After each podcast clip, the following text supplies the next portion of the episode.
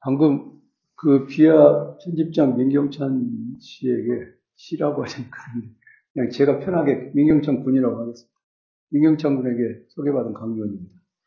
어찌어찌 하다 보니까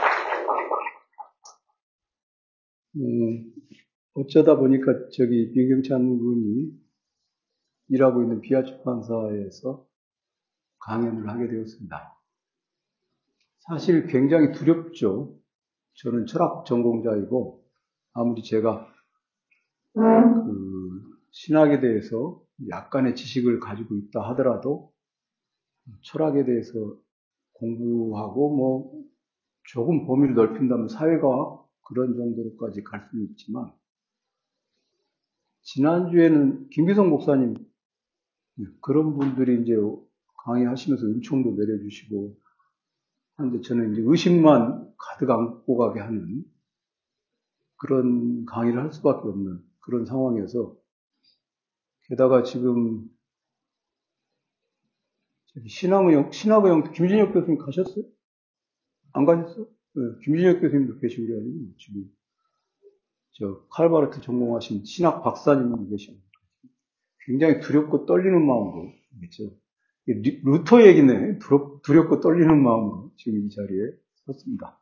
그래서 저는 이제 음, 미리 말씀을 드리자면 단호하게 그 광신에 대해서는 뭐 단호한 태도를 가지고 있고 25살 무렵에 성당에서 세례를 받은 꽤나 오래된 그 가톨릭 신자입니다. 근데 그리고 서강대학교 신학대학원에서도 강의를 조금 했었고 그 다음에 저기 수원에 가면은 북수원 아이신가요? 거기에 가면 예수의 수사들 그 수련원이 있어요. 거기서도 강의를 몇 년 했었고 신학이 전혀 낯설거나 뭐 이런 것은 아닌데 그렇다 해도 한국의 상황에서는 본격적인 의미에서 신앙인이라고 말하기 좀 어려운 사람입니다. 예, 그렇습니다. 그래서 여기 혹시라도 저한테 그런 문제를 가지고 뭐 이게 신앙 당신이 왜 그 따위로 그 신앙을 가지고 있는데 기독교 신자라고 할 수 있느냐 이렇게 따지려 따지려고 드는 분이 있다면 스스로에게 따지시기라고 미리 말씀을 드립니다. 저는 그런 거 잘 잘못 못 따집니다. 그리고 예.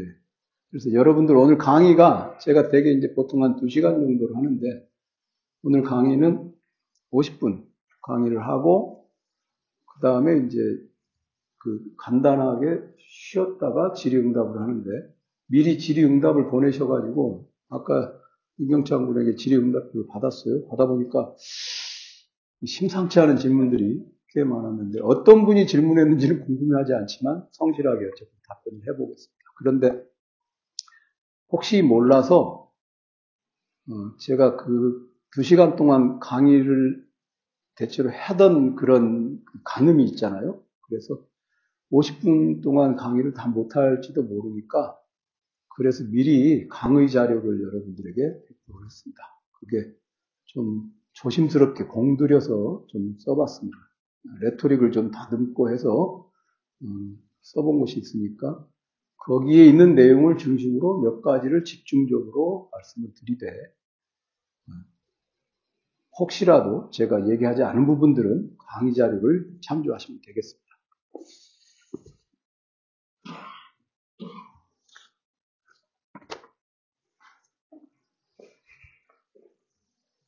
어, 그때 그 책을 읽었을 뿐이다.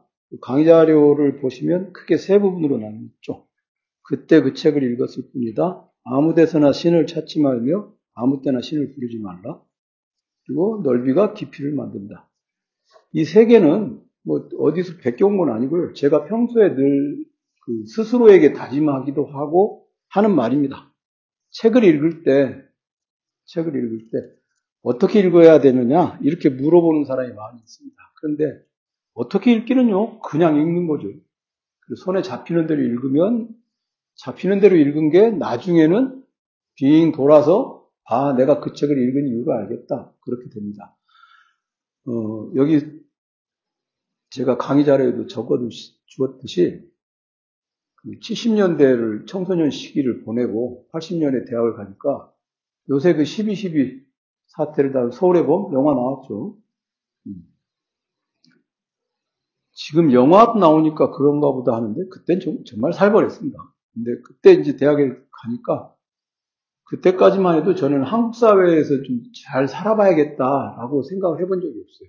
그러니까 지금은 사람들이 희망이 있네 없네 그런데 희망이라고 하는 것들을 어떻게 설계할 수 있는 땅이 아니었거든요. 제정신인 사람은 그냥 대충 사는 그런 데였죠. 그래서 그런데 이제 군대를 갔다 와서 복합할 무렵에 종로이가 있는 그 종로서적에 갔는데 그거를 이, 이거를 왜 읽었는지는 저는 잘 모르겠어요. 이게 이제 게르트 타이슨의 예수 운동의 사연. 제가 가, 사서 가지고 있던 책 그대로입니다. 보면은 어 81년 81년 3월 10일에 초판 발행인데 책값이 2,000원이에요. 이거 가지고 있는데 저는 이제 어쨌든 부동산의 형편이 안 좋아서 책을 중간중간 이렇게 재활용품에다 내다 버리거든요. 근데 이제 아 이거는 꼭 가지고 있어야겠다라고 해서 이제 가지고 있는 책 하나가 이게 어, 게르트 타이센의 예수운동의 사연. 아마 게르트 타이센 책은 제가 이게, 이게 읽은 게 처음인데, 제가 처음으로 읽은 신학책이 이 게르트 타이센 책입니다. 예수운동의 사연. 굉장히 감동 깊었어요. 신학책을 읽으니까 감동이 오는구나. 철학책을 읽으면 아무 생각이 없는데, 역시 신학이야. 해서, 신학을 공부할 거는 했습니다만은, 뭐, 그 당시에 철학과에서 냉정하게 말씀드리면, 철학과에 다니는 사람들이 이렇게 신학책을 읽고 있으면요. 굉장히 그 경멸적인 그 시선을 받습니다. 숨어서 읽어야 돼, 이거 철학과에. 철학과에서 그리고 저 독실한 기독교 신자인데요. 그러면 철학과에 왜 왔어? 이렇게 얘기를 듣습니다. 그래서 어, 여기 중간에도 써놨지만 철학 전공자들은 무신론자이거나 불가지론자이거나 해야 쿨해 보이고 진정으로 철학을 한다 이렇게 생각하는 경향들이 있어요. 저는 뭐 그것에 대해서는 뭐 그들의 신념이니까 제가, 제가 뭐라고 말하지는 않겠습니다만. 그래서 이제 이 게르트 타이센 책은 저는 지금까지도 게르트 타이센 책을 나오는 족족 사서 읽는 편입니다. 게르트 타이센 책. 그리고 여기에 보면 이제 뒷날개에 책이 있는데 그때 어, 민중종교운동사 황선명 교수가 쓴 민중종교운동사 그 다음에 카르디날 이현주 목사님이 번역한 민중의 복음 존 힉의 종교 철학개론, 그 다음에 야스퍼스의 소크라테스 불타, 공자 예수, 그 다음에 어둠 속에 갇힌 불꽃, 아브라함 요슈아 헤셀, 이, 이 뒤쪽 표지에 있는 책을 제가 다 사서 읽은 건 아닌데 몇 개는 샀고 나머지는 이제 종로서적에 가서 서서 읽은 기억이 있어요. 그런데 아마 그 뭐죠? 햇살, 어둠 속에 갇힌 불꽃, 이거 뭐 그랬는데 중심이진 그리스도를 제외하고는 다 버린 것 같습니다. 제가 생각에. 어쨌든 그런데 게르트 타이센은 지금도 이 게르트 타이센 책을 읽고 있기 때문에 이걸 왜 읽었느냐 이렇게 물어보면 할 말은 없어요. 그냥 그냥 읽었죠. 우연히 읽었을 뿐입니다. 이 종교 서적이 종로 서적 출판부하고 존 게이저 프린스턴 대학 신학부의 교수였죠. 대한 기독교 출판사가 같은 건물에 있어가지고 요걸 읽는데 이제 초기 기독교 형성 과정입니다. 예수 운동의 사회학을 읽고는 그때는 그 왜 이걸 읽었느냐면 나중에 제가 덧붙이는 정당화인데요. 책을 읽은 이유에 대해서. 그 당시에 우리 이 제가 다니고 있던 철학과는 학생 운동권이 되거나 아니면 술꾼이 되거나 둘 중에 하나예요. 그 학과 학생의 분위기가. 중간이라는 건 없는 시대인데 저는 운동권도 아니고 술꾼도 아니고 그냥 그 곁다리꾼으로 대충 다니고 있었거든요. 근데 이제 절대 다수가 학생 운동권이죠.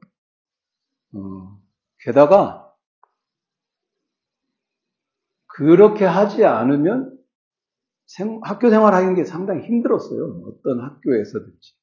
그리고 어, 대학 진학률이 20% 정도밖에 되지 않는 그런 상황에서 일종의 지식인의 책무랄까요? 그런 것들에 대해서 많이 억압적으로 강요하는 분위기가 있었죠.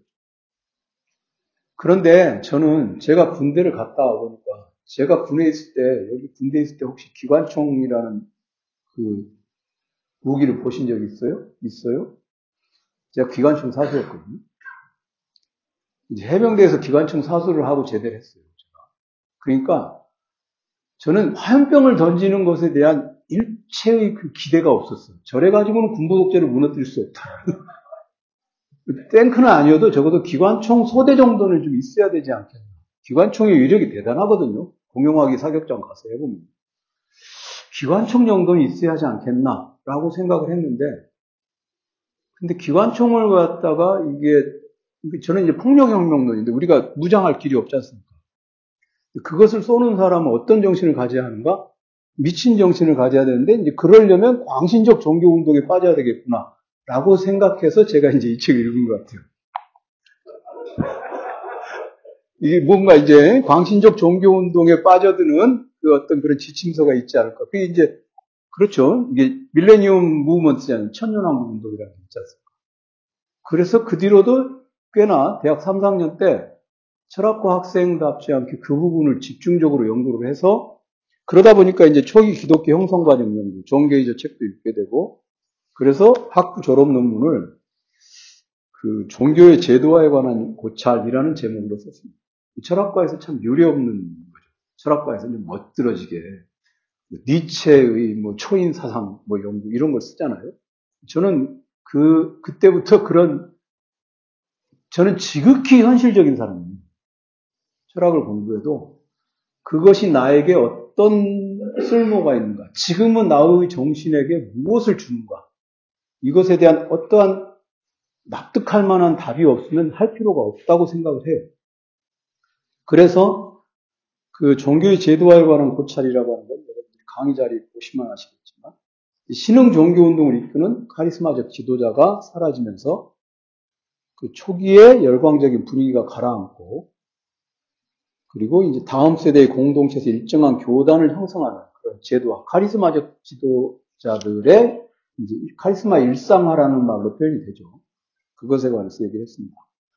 그러다가 대학원에 가게 됐는데, 대학원을 가게 된 것도 뭐 제가 대학원에 가서 교수가 돼야겠다라는 그런 생각이 있었던 것은 아닙니다.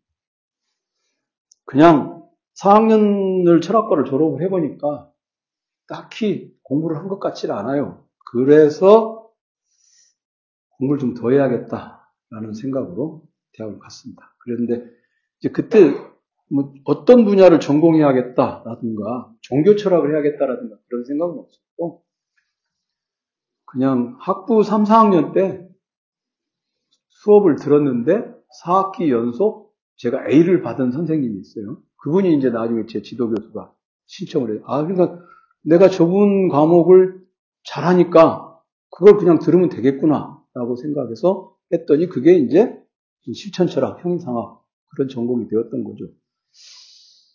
그리고 여기 철학과 대학원을 다녀보신 분이나 철학과에 다녀보신 분은 아시겠지만 철학과에 혹시 있으세요? 손 한번 들어보세요. 있어요? 없어요? 안 다녀봤어요? 철학과에서는요 호메로스라든가 세익스피어라든가 이런 거 안 읽습니다. 문학책 일체 읽지 않습니다. 철학과야말로 편식의 덩어리들이에요. 철학자들이 저도 철학 전공자입니다만 철학자들이 뭐 인생에 대해서 뭐 얘기한다 그러면 어, 그 사람이 뭐, 저, 중앙정보국에서 물고문 당한 사람 아니면 신뢰할 필요가 없습니다. 다 입 바른 소리예요. 아는 게 별로 없어. 정말로. 냉정하게 말하면. 제가, 뭐, 다른 사람은 어쩐지 모르는데 저는 그렇습니다. 철학책만 읽어요. 철학과에서. 철학책만 읽는데, 철학책은 증류수와 같은 거여서 삶의 지혜를 담고 있지 않습니다. 그냥 그거 읽고 확인하는 것이 목표죠. 그런데 이제 지금 그 아까 저 민경창 분이 저를 소개하면서 2005년에 제 강의를 들었다 그 얘기를 하는데 그때도 계속 강의를 하고 있었던 건 아니고 1990년대 말에 이제 학교를 그만뒀습니다. 2005년 무렵이면 회사에 다니고 있었나? 어쨌든 그 무렵입니다. 그러니까 학교를 그만두고 회사 생활을 하면서 그때부터 제가 이제 호메로스도 읽고 섹스피어도 읽고 신학책을 읽기 시작했는데 그때 이 존 게이저 이름 꺼내 보니까 아 내가 예전에 신학책을 학부 때 몇 개 읽었구나. 그래서 이제 그때부터 읽기, 읽기 시작했습니다. 지금 여기에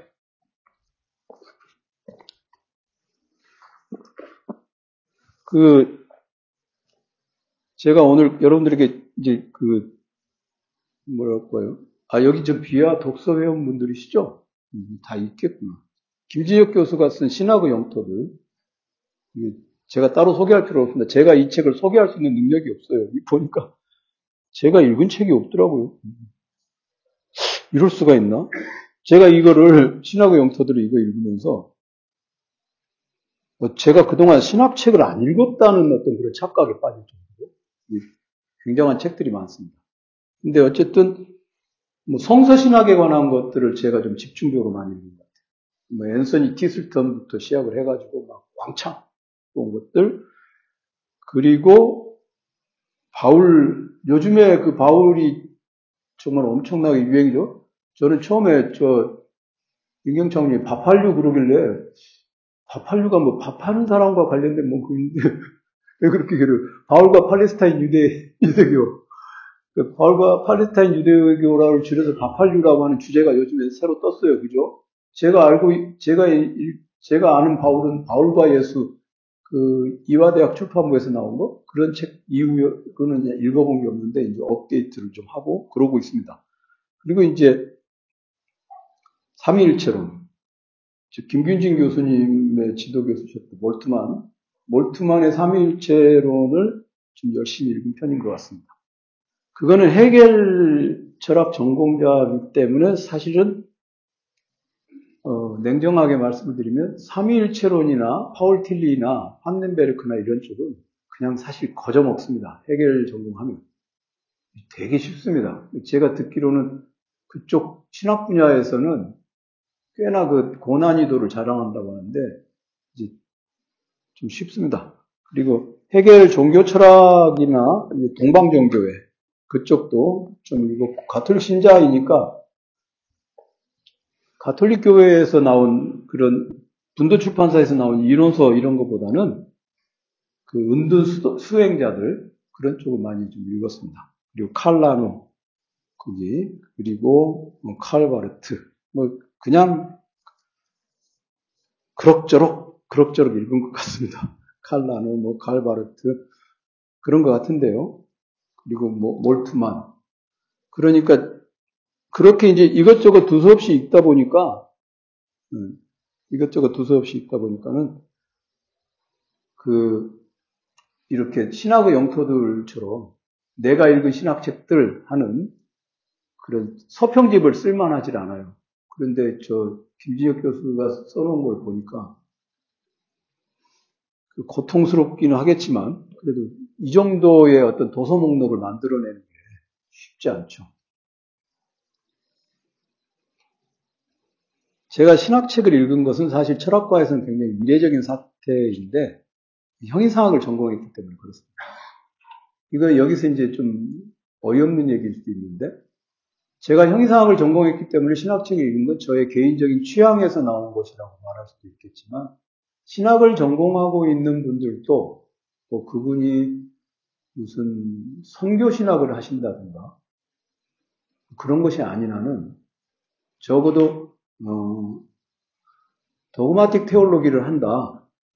이제 도그마, 조직신학, 교리신학을 한다. 그런 분들은 일단 아리스토텔레스부터 좀 읽어야 됩니다. 그들이 하는 얘기가 우리가 철학을 하는 사람들 하는 얘기가 제가 아까 말씀드렸죠. 철학하는 사람들은 다른 거 안 읽는다고. 그러니까 다른 사람들하고 대화가 안 돼. 적어도 신학을 전공하는 사람은 형이상학 전공자하고 얘기를 서로 전공적으로 얘기할 수 있는 연결고리들이 있어야 되는데 그 세속의 철학들을 잘 안 하시는 거예요. 인간의 언어로 되어 있는. 그래서 형이상학 공부를 조금 이따 다시 그 얘기를 하겠습니다. 일단 이게 이제 제가 여기는 비아 출판사의 10주년 기념 강의니까 책 좀 읽었다는 티를 좀 내야 되니까 책 좀 읽었다는 티를 좀 냈습니다. 네, 그 다음에 아무 데서나 신을 찾지 말며 아무 때나 신을 부르지 말라. 이건 제가, 제가 이제 가톨릭 신자로서 신앙생활을 하는 기본적인 그 하나의 구호입니다. 이게 저의 구호예요. 이거, 어, 무슨 얘기냐 하면, 그 트루나이제 도스토옙스키 그 책을 그 김진혁 교수가 그 해제를 뒤에 쓰셨죠.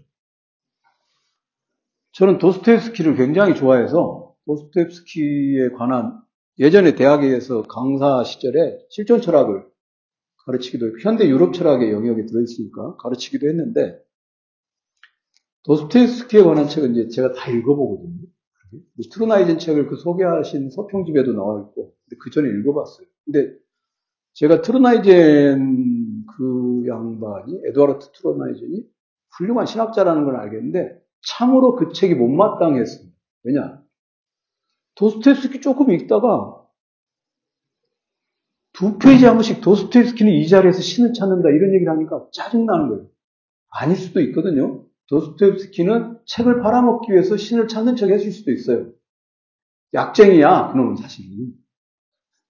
그렇기 때문에 도스토옙스키의 텍스트를 섣불리 신을 찾는 텍스트로 읽으면 안 된다. 라고 생각을 해요, 제가. 제가 읽는 도스토옙스키 독법은 그렇습니다. 죽기 전에 꽥소리 지르기 전에 숨 넘어가기 직전에 신을 한번 찾았을 수 있는데 도스토옙스키가 그렇게 자주 신을 찾은 것 같지는 않아. 특히나 그 스스로도 그 죄화벌을 쓴 것은 좀 낯간지럽다고 생각했을 것 같아요. 거기서 도스토옙스키가 다른 텍스트들은 도스토옙스키는 오히려 위약적인 데가 있다고 생각하고 그런데 이제 아주 어이없는 게 어, 행동하는 시간이나 바깥으로 나오는 시간이 그렇게 일상적이지 않은서 그런지 몰라도 가끔 시내로 나오기 위해서 마을버스를 타거나 그러면 교회 다니시는 분들이 그런 얘기 하는 거 듣죠. 저번에 그 뭐 아파트 사놨는데 값이 올랐더라고. 하, 응답을, 기도 응답 받았어. 막 이런 얘기 그런 얘기를 하잖아요. 그게 이제 아무 아파트 값 올랐는데 이제 신의 응답을 받았다는 거죠. 아무 데서나 신을 찾는 거죠. 근데 저는, 음, 저는 그렇게 생각해요.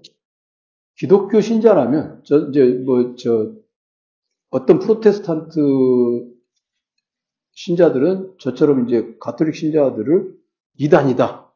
네? 그렇게 부르기도 하는데, 네, 그렇게 보면 이단인데, 어쨌든. 이 기독교 신자는요, 평생토록 신을 찾는 일이 한 번도 없어야 된다고 생각해요. 그냥 심중에 딱 품고 있으면서 인간이 버틸 수 있는 한까지 최대한 버티고 버티고 버텨서 도저히 버티기 어려울 때에도 신을 찾아서는 안 된다고 생각하는 게 제가 가지고 있는 기본적인 태도예요. 그게 신이 우리에게 준 말하자면 인간의 의무가 아닐까라고 생각을 해요. 그러니까 일테면 이제 마르크 복음에 이제 복음서에 보면은 뭐 아버지 왜 저를 버리시나이까 뭐 그렇게 예수께서 십자가에서 했다고 그러잖아요. 저는 그거는 어 그 복음서 독자들에게 약간 이제 그 복음서를 팔아먹기 위한 어떤 그런 위학적 장치 아닌가. 예수는 그렇게 말하지 않았다고 생각해. 그게 스스로 그렇게 생각한단 말이죠. 그러니까 어 뭐라 그럴까요? 그리고 두 번째로는 그러니까 자꾸 그 초월적인 것에 아까 그런 질문도 있, 었습니다만 초월적인 것은 우리 마음 속에서 있는 것이지 우리의 인간 이 내재적인 이 세속적인 삶을 사는 인간으로서는 확인할 수 없는 그런 거잖아요. 확인할 수 없는 것에 대해서는 입을 다물고 있어야 되고 그것을 찾고 부르고 하는 것은 그래서 저는 저큰 소리로 막 기도하고 하는 것 자체도 그렇게 해본 적이 없는 거예요. 기도해라. 그러면 그냥 마음속으로 어금니를 꽉 물고 딱 기도를 하지 막 이렇게 하, 그러니까 막 좀 개인의 성격 탓인지도 모르겠어요. 우는 소리를 좀 해서는 안 된다라고 하는 것이 어렸을 때부터 가지고 있던 습성이라서 그런 건지 모르겠는데 그렇습니다. 그렇다 해서 제가 뭐 불가지론자이거나 또는 무신론자이거나 그러진 않습니다. 제가 가지고 있는 그 신에 대한 관념은 아주 명백하게 음, 기독교도의 신 개념을 가지고 있습니다. 음, 그런데 이제 오늘날 그 한국에 살고 있는 사람들은 대다수가 그런 것들에 생각하지 않죠. 그리고 이제 여러분들 강의 자료 두 번째를 보시면 신을 부르는 소리가 온, 수사, 온 세상에서 아주 시끄럽게 들리고 있습니다. 그래가지고 한국이라고 하는 곳으로 지금 다른 학문들은 모르겠는데 철학이라고 하는 학문은요 적어도 원산지 콤플렉스에서는 벗어났습니다.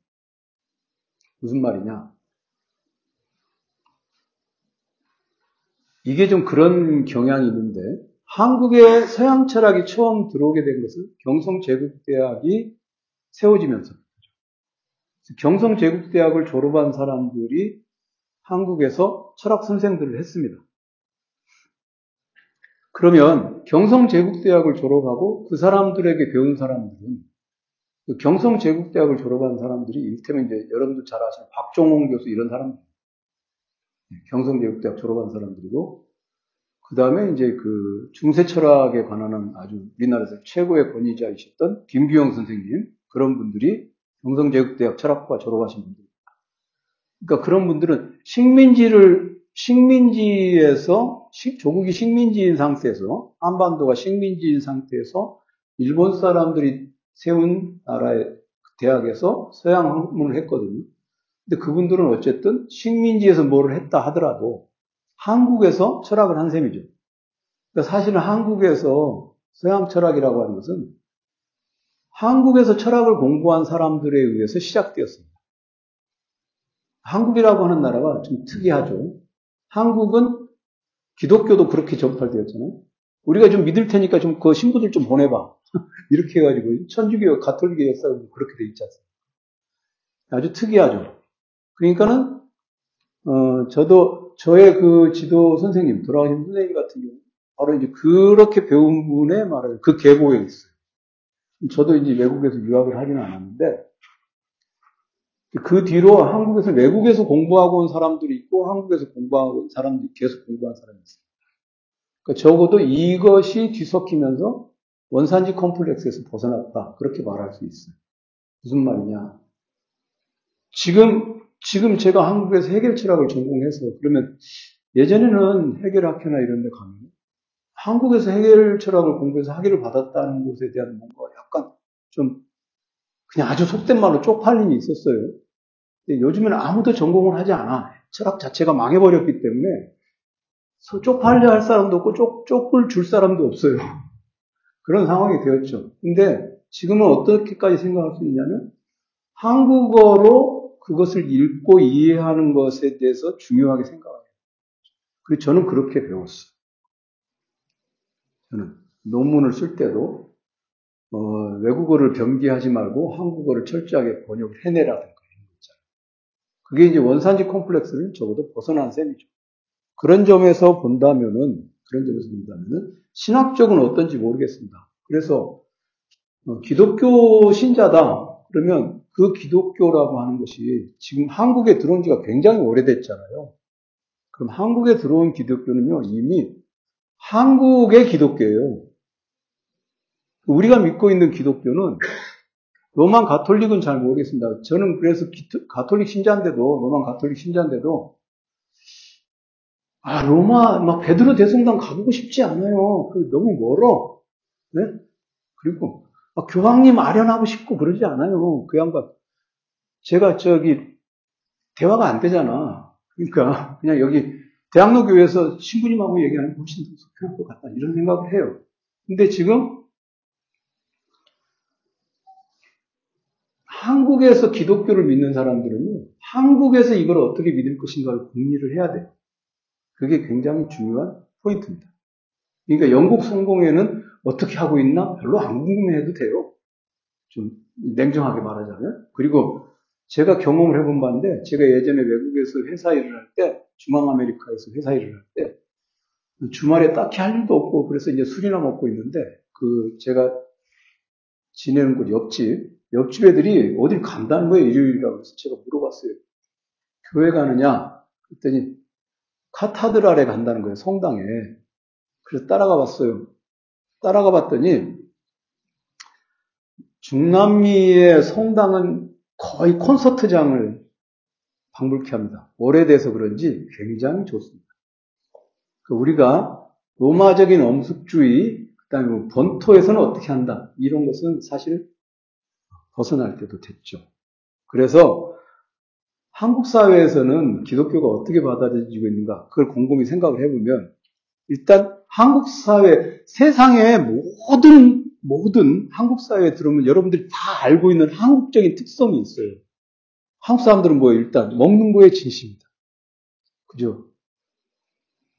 두 번째로는 뭐냐면, 뭐든지 나에게 복을 주는 것이 중요하다. 즉, 한국 사람들에게 가장 오래된 종교적인 심성은 뭐냐면, 샤머니즘입니다. 기독교, 한국에서의 기독교는요, 가만히 보면, 샤머니즘적 특성들을 살짝살짝 입혀요. 이게, 근데 그게 한국 사람들은 특히나 자기 주견, 주관성이 굉장히 주체성이 강하죠. 그거하고 이제 결합을 해가지고 무시무시한 말하자면 그 super religion이 됩니다. super religion이 됩니다. 그러니까 막 저는 성당에서도 가령 그 무슨 신부님이 이렇게 뭐 가면서 뭐 물 뿌리게 하거든요. 뭐 축복 준다고. 그냥 머리를 그냥 들이미는 사람들 보면 이해가 안 돼. 그냥 이러면 되잖아요. 물 수증기가 날라오게끔 이렇게 하면 될 텐데 거기다 막 막 갖다 머리를 아예 그냥 그러니까 그런 것들이 이제 일반적인 사람들도 그런 것들에 대해서 어떻게 생각할지 모르겠습니다. 적어도 한국에서는 나에게 복을 주기만 하면 그 어떤 종교든 믿을 각오가 되어 있는 사람들이 많은 나라입니다. 그런 것들은 좀 피해야 되지 않겠나.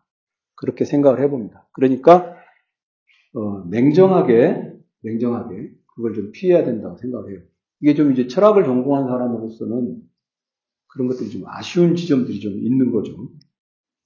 근데 제가 오늘 이제 여기서 인문학자의 비하 이런 것을 얘기할 때 음, 민경창 군에게 저번에 들을 때도 그렇고 가장 강조해야 되는 점이 뭐냐면 음, 기독교 신자들이 기독교를 책을 통해서 어떻게 공부할 것인가 이런 커리큘럼이랄까요? 그런 것에 대해서 생각을 해보는 게 좋겠다. 라고 생각하는데, 비하에서 나온 책들만 읽으면 안 돼요. 편집장이 미안하지만, 비하에서 나온 책들만 읽으면 안 됩니다. 그 읽어도 좀 달리 읽어야 됩니다. 그러니까, 이제 김진혁 교수께서 어, 써놓으신 책들 중에 제가 좀 아쉬웠던 부분들, 그 얘기를 좀 해보겠습니다. 그리고 저는 저도, 저도 생각이 있지 않겠어요? 그래서 여러분, 넓이가 깊이를 만든다. 이 부분을 좀 보십시오. 이 부분이 제가 오늘 강조해서 얘기하고 싶어 하는 부분인데요. 여러분들 종교라든가 학문이라든가 이런 단어들 있죠. 이 단어들은요, 의미 있게 받아들여지기, 받아들여지기 시작한 건 19세기부터입니다. 종교라는 단어가. 너 종교가 뭐야? 라고 물어서 사람의 아이덴티티를 식별하는 어떤 도구로 사용된 게 19세기입니다. 굉장히 조심스러, 조심스럽게 써야 되는 말입니다. 무슨 말이냐? 플라톤 시대에는 종교라는 단어도 없었고, 철학이라는 단어도 없었죠. 그러니까 플라톤은 자기가 철학자라는 정체성을 가지고 그런 identity를 가지고 작업을 하진 않았던 거예요. 그냥 폴리스의 시민으로서 작업을 하는 것이죠. 그러니까 φιλόσοφος라고 하는 것이 위험한 단어잖아요. 그 당시. 그렇기 때문에 아 나는 종교인이기 때문에 철학책 안 읽어도 돼요. 이렇게 말하는 19세기 이전의 역사에 대해서는 아주 무지하다는 것을 스스로 자백하는 거나 마찬가지입니다. 따라서 따라서 그냥 세상을 살아가는 사람들에게는요. 그게 기독교 신자이냐, 무슬림이냐 이런 것들 그렇게 중요하지 않아요. 그 여러분들 강의 자료의 맨 밑에 보면 동방 문제라는 단어가 있죠. 이스턴 퀘스천. 발칸 지역에서 무슬림과 종교 기독교도들을 갈라내기 시작한 게 19세기부터예요. 19세기부터입니다. 그러니까 특히나 어, 기독교적 종교에 의해서 그런 것들이 한국 사회에서도 만연하게 됐죠. 그런 구별이. 그리고 그 구별이 또 차별이 되고 구별이 차별이 되고 그렇게 되었습니다. 그리고 어, 특정한 시기에는 특정한 시기에는 기독교를 믿는 것이 그 기독교에서도 감리교를 믿는 게 굉장히 쿨하다 하는 그런 징표가 되기도 했습니다. 근데 지금은 지금은 일반적으로는 일반적으로는 기독교 신자다 그러면 미친놈이다 소리하고 거의 동의어예요. 그죠? 굉장히 조심스럽습니다. 그래. 저도 그래서 어디 가면 예, 기독교 신자다 그렇게 얘기를 안 합니다. 천주교 신자, 천주교 신자다 그러면 마리아 믿는 거죠? 이렇게 이제 물어보고 굉장히 무섭습니다. 그러니까는 기독교 신자라는 것이 어떻게 보면 좀 굉장히 무서운 단어가 됐죠. 그래서 어, 적어도 저는 기독교 신자라면 이 정도의 공부는 책 읽기는 해야 된다라고 생각해서 하는 것들을 몇 가지 말씀드리면 깊이 있게 공부를 하고 싶다. 그럴 때는 우물을 깊이 파려면 일단 표면을 넓게 파야 됩니다. 이게 바로 이제 깊이가 깊어지려면 넓이, 넓어야 되니까 넓이가 깊이를 만든다라는 말이 그런 뜻입니다. 자, 거기 보면은요, 음, 과거에 우리가 그 어떤 커리큘럼에 따라서, 커리큘럼에 따라서 뭘 만들어 보고 했던 것들, 그런 작, 그런 과정들이 지금 서양의, 서양 철학에서는 굉장히 해체되었습니다. 이를테면, 어, 철학과에 들어가면 1학년 때 논리학, 그 다음에 2학년 때는 뭐 철학 원, 정 강독 연습, 3학년 때 근대 철학, 아니, 3학년, 2학, 3학년 1학기 때 고중세 철학, 그 다음에 2학기 때 서양 근대 철학, 그 다음에 이제 뭐 인식론 뭐 이런 과목들을 배웠거든요. 그런데 고대, 중세, 근대라고 하는 그 3분법 있죠. 그 3분법 자체가 이제는 더 이상 통용되지 않아요, 서양에서. 그러니까 철학과 커리큘럼을 바꿔야 되는데, 철학과 커리큘럼을 바꾸려면 지금 현재 그 철학과에서 그, 그 커리큘럼에 따라 가르치고 있는 사람들 싹 없애고 새로 만들어야 되잖아요. 근데 세상이 그렇게 안 되죠. 그러니까 이제 철, 근데 그럴 필요가 없는 게 뭐냐면 철학과는 지금 다 없어졌어요. 걱정이 없어. 저는, 저는, 저는, 저는, 그러니까 제가, 제가 전공 분야라면 서양 근대 철학 전공이에요. 홉스를 전공해서 석사하기를 했고, 해계를 전공해서 박사하기를 했으니까, 말 그대로 서양 근대 철학이고, 뭐 그런데, 이제 서양 근대 철학 전공 교수 뽑는 데가 없어요. 왜냐하면 철학과 자체가 없어요. 물론 이제 몇 군데는 있겠지만, 근데 아까 그 오늘 강의가 시작되기 전에 제가 김진혁 교수를 만나서 얘기를 들으니까 신학대학들은 굉장히 지금 번성하고 있다고 들었어요. 그러니 신학대학의 커리큘럼 어떻게 해야 할지 잘 모르겠어요. 근데 어, 철학을 공부하려면 어떻게 해야 되느냐? 순서가 철학, 사를 읽는 게 먼저인데 철학사라고 하는 것도 힐시베르그 철학사 제가 50번을 읽었던 그 힐시베르그 철학사를 가지고 읽지 않습니다. 더 이상. 일단 지성사부터 읽어야 돼요. 그 지성사라는 것이 제가 강조하는 사상사의 영역에 들어가 있습니다. 사상의 역사, 즉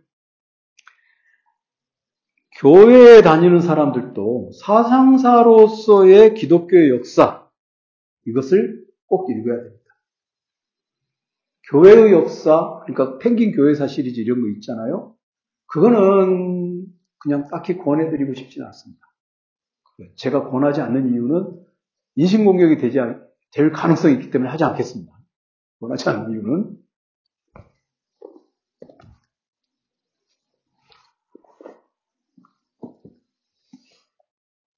어, 그리스도교 역사와 만나다. 이거 비아에서 나온 건데 비아 독서 회원분들 이거 다 가지고 계시죠? 혹시 그 재활용으로 버렸어요? 끄떡끄떡 많이 하셨는데 가지고 계세요? 읽어보셨어요? 이게 무슨 짓이세요? 무슨 짓이세요? 읽어 안 보다니요. 이건요, 이거 데이비드 벤틀리 하트는 동방정교회 신학자이기도 하고 사제이기도 한데 이런 책을 읽, 이게 반드시 읽어야 됩니다. 이게 그리스도교의 역사인데 기독교의 역사를 그 이렇게 50개의 꼭지로 정리하는 것 자체가 굉장히 어렵습니다. 근데 요만한 두께로 정리했다? 데이비드 벤틀리 하트가 이걸 정리한 걸 보고 사실 제가 굉장히 충격을 받은 겁니다. 제가 62년생인데 이 사람 65년생이에요. 어린 놈이 말이야. 저한테 철학 역사와 만나다를 이렇게 정리해보라고 그러면 못해요, 제가. 이게 하느님이 각별히 사랑하는 그런 사람 아닌가 하는 생각이 든다, 이거예요. 굉장히 잘 쓰여진 책입니다. 저처럼 사상사를, 사상사를 연구하는 사람. 제가 이제 해결 역사 철학 전공했기 때문에 사상사 연구자인데 사상사를 전공한 사람이 기독교의 역사책 이렇게 저렇게 읽어보고 가령 뭐 알렌 코르뱅 외에 몇 명이 쓴 그 역사 속의 기독교 이런 거 있잖아요. 이런 거 읽어보고 펭귄 교회사 시리즈 읽어보고 했는데 이 정도 나왔다. 그러면 이거는 꼭 읽어야 됩니다. 오늘 집에 가서 이제 독서 계획을 세우셔야 돼요. 네? 제가 확인할 수 없으니까 저에게 거짓 맹세하지 마십시오. 이런 이게 일단 기독교도들의 기본적인 교회. 아, 우리 종교가 내가 가지고 있는 종교가 역사적 형성물이구나. 역사 속에서 영원한 것이 아니라 한번 딱 생겨났을 때부터 지금까지 변함없이 그 모양인 것이 아니라 역사 속에서 변천되어서 나에게 온 것이고 그 역사라고 하는 것은 한반도에 기독교가 들어온 역사까지 포함되어 있습니다. 그러니까 이걸 읽고 한국 교회의 역사도 읽어야 됩니다. 그렇게 같이 읽을 필요가 있어요. 그리고 기독교라고 하는 종교가 그렇게 역사 속에서 변천을 겪은 역사적 형성물이다라고 하는 것을 꼭 생각을 해야 됩니다. 예를 들어서 그리스도교 역사와 만나다 이 책을 미국 남부 지역에서 그 번성하고 있는 교회 같은 데다가 이걸 가져다 주면요. 난리가 납니다. 지금 현재 미국 남부 지역의 교회는 우리가 알고 있는 교회 아니에요. 진짜 기상천외한 있습니다. 거기에 가면. 그것을 미국은 지금 세계에서 가장 열광적인 기독교 국가거든요. 우리 한국의 그 열광적인 어떤 그런 교회들 상상도 할 수 없을 만큼 080 별풍선 날리는 번호가 080이잖아요. 정말 어마어마하게 산업이 발전해 있습니다. reli, religion industry가 그렇게 번성하고 있습니다. 그러니까 그런 사람들은 어떻습니까? 책 안 읽죠. 우리는 좀 냉정하게 이제 이걸 저는 제가 이제 인문학자로서는 이렇게 읽어야 될 필요가 있다. 이거를 꼭 말씀을 드리고 싶습니다. 고전 텍스트 그다음에 성서 신학에 대해서는 책이 많이 있는데 성사 신학에 대해서는 제가 이제 따로 말씀을 드리지는 않겠습니다. 그 다음에 두 번째로 교리 신학, 즉 어, 조직 신학 또는 체계 신학, 지스텐 테올로기, 어, 파울 틸리나 판넨베르크나 칼바르트나 이제 조직 신학의 대가들의 책을 어, 몰트만 뭐 해가지고 조직 신학의 대가들의 책을 좀 이를 악물고 읽어보고 바득바득 읽어보고 노트 정리도 해보고 뭐 어디 가서 강의할 일은 없으니까 혼자 속된 말로 그걸 보고 제가 저한테도 가르쳐보고 했는데 꼭 그 형이상학을 꼭 공부를 할 필요가 있겠다는 생각을 하게 됩니다. 다시 말해서 서양 서양 철학에서의 형이상학이라고 하는 것은요 그냥 초월적인 어떤 존재에 대해서 인간의 이성으로 할 수 있는 데까지 끝까지 밀어붙여서 해보는 생각 그게 이제 형이상학. 근데 이제 한국에서도 형이상학을 전공해서 그걸 개론서를 쓴다든가 그런 경우는 별로 없죠.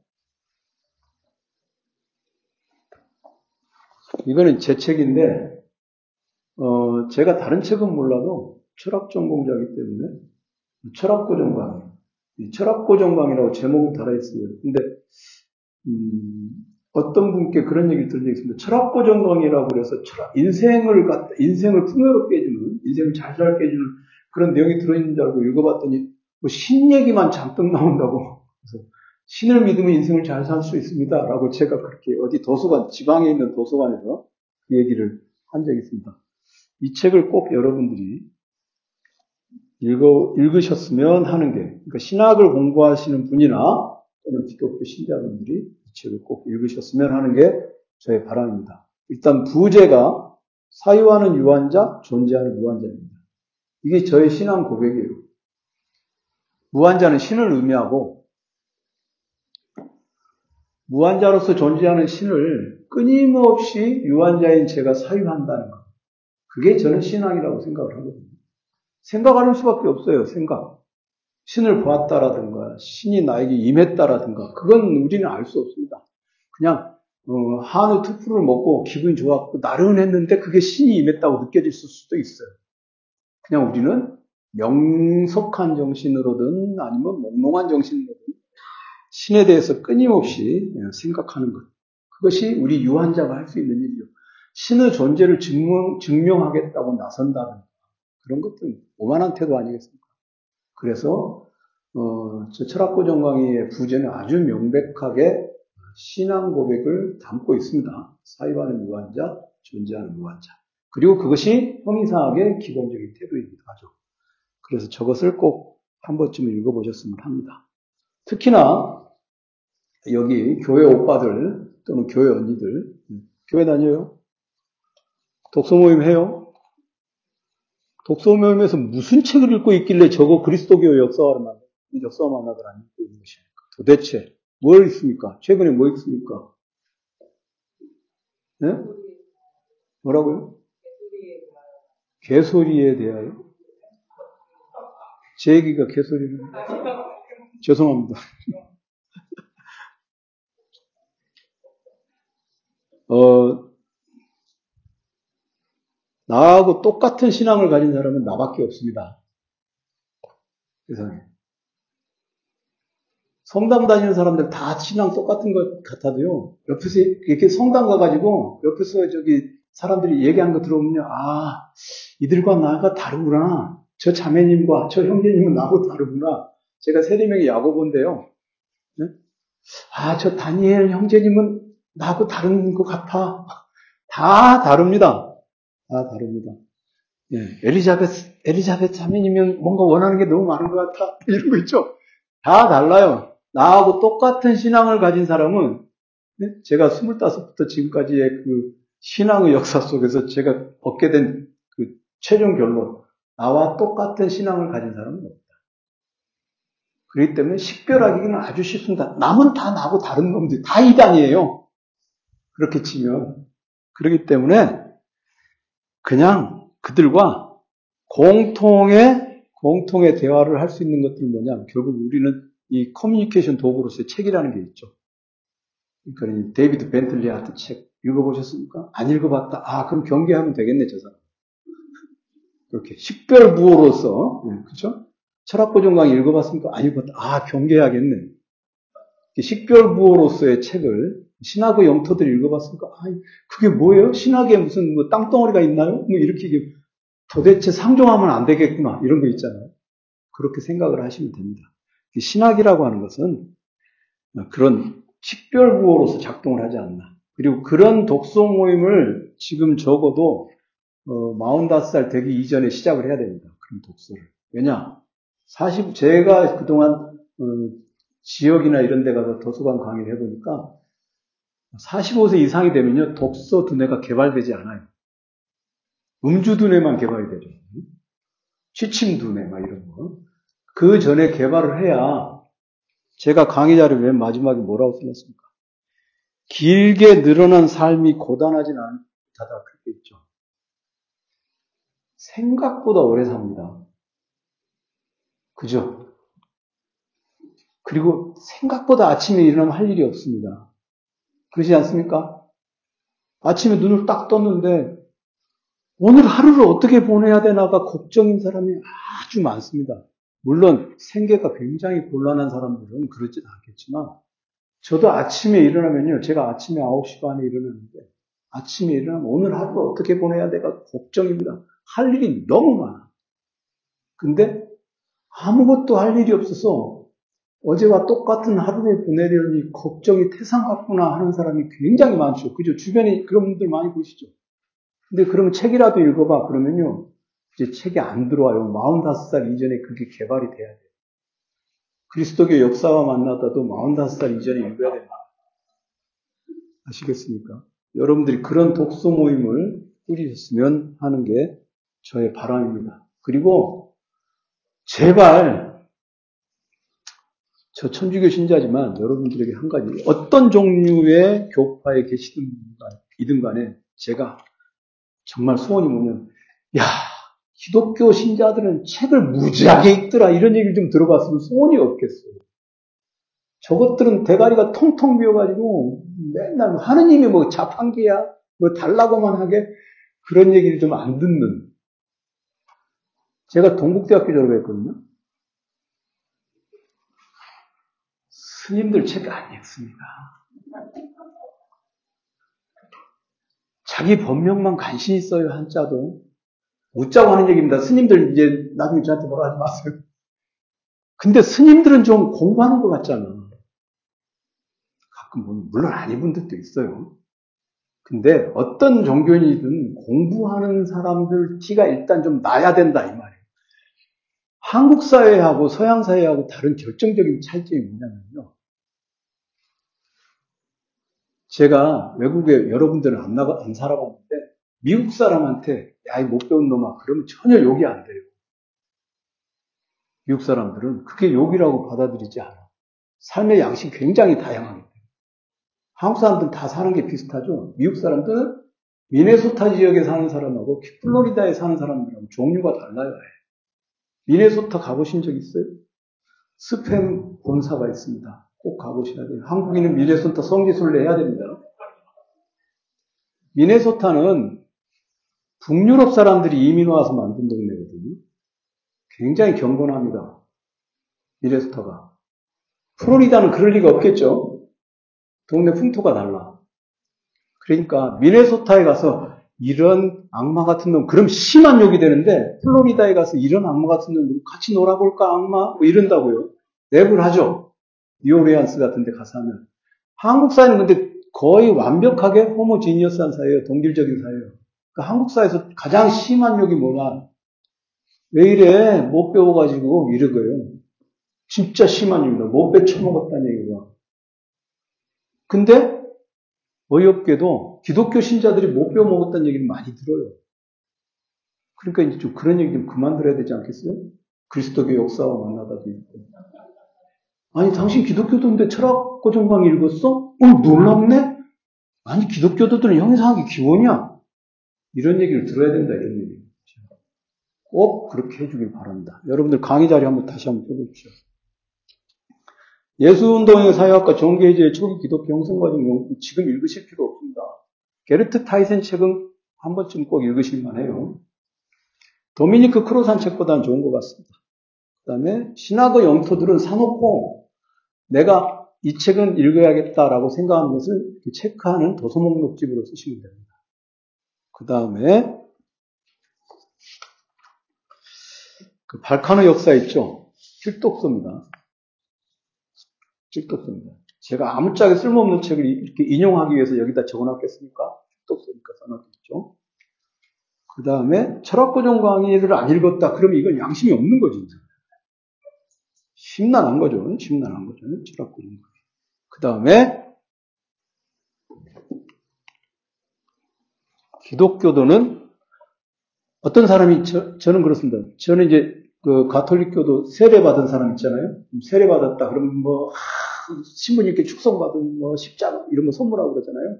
여성 신도에게는 뭐 이사복 뭐 이런 거 이거를 읽으라고 권합니다. 그리고 가능한 어, 접근 가능한 제, 제가 그러니까 억세스블한 범위에 있는 사람이라면 읽었는지 체크까지 합니다. 그러니까 여기 지금 성공의 신자시죠? 제가 말씀드려 놓겠습니다. 본당 신부님께 말씀드려 놓겠습니다. 체크하십시오, 나중에. 어, 그리스도교 역사와 만나다. 이건 기독교도들의 필수, 필독 도서입니다. 꼭 책을 읽었으면 합니다. 그리고 신앙의 궁극적인 목표는 인문학 연구자로서, 철학, 철학 연구자로서 제가 할 수 있는 것은 그냥 이를, 이를 악물고 신을 찾지 않고 신을 부르지 않고 있다가 죽기 직전에 고요하게 어, 신에게 기도를 한 번 하고 죽는 것. 이게 진정한 저는 신앙인의 태도라고 생각을 해요. 그게 뭐 다른 분들에게 강요할 수 없습니다. 누구나 다 자기만의 신앙이 있으니까 누구나 다 똑같은 신앙을 갖고 있을 수는 없죠. 그런데 어, 유한자가 할 수 있는 것은 존재하는 무한자 앞에 서 있는 무한자가 할 수 있는 것은 끊임없는 사유인데 아무것도 읽지 않고 생각만 하다 보면 망상에 시달리니까 여러분들에게 꼭 읽어야 될 책 몇 가지를 말씀드렸습니다. 여기까지 하겠습니다. 고맙습니다.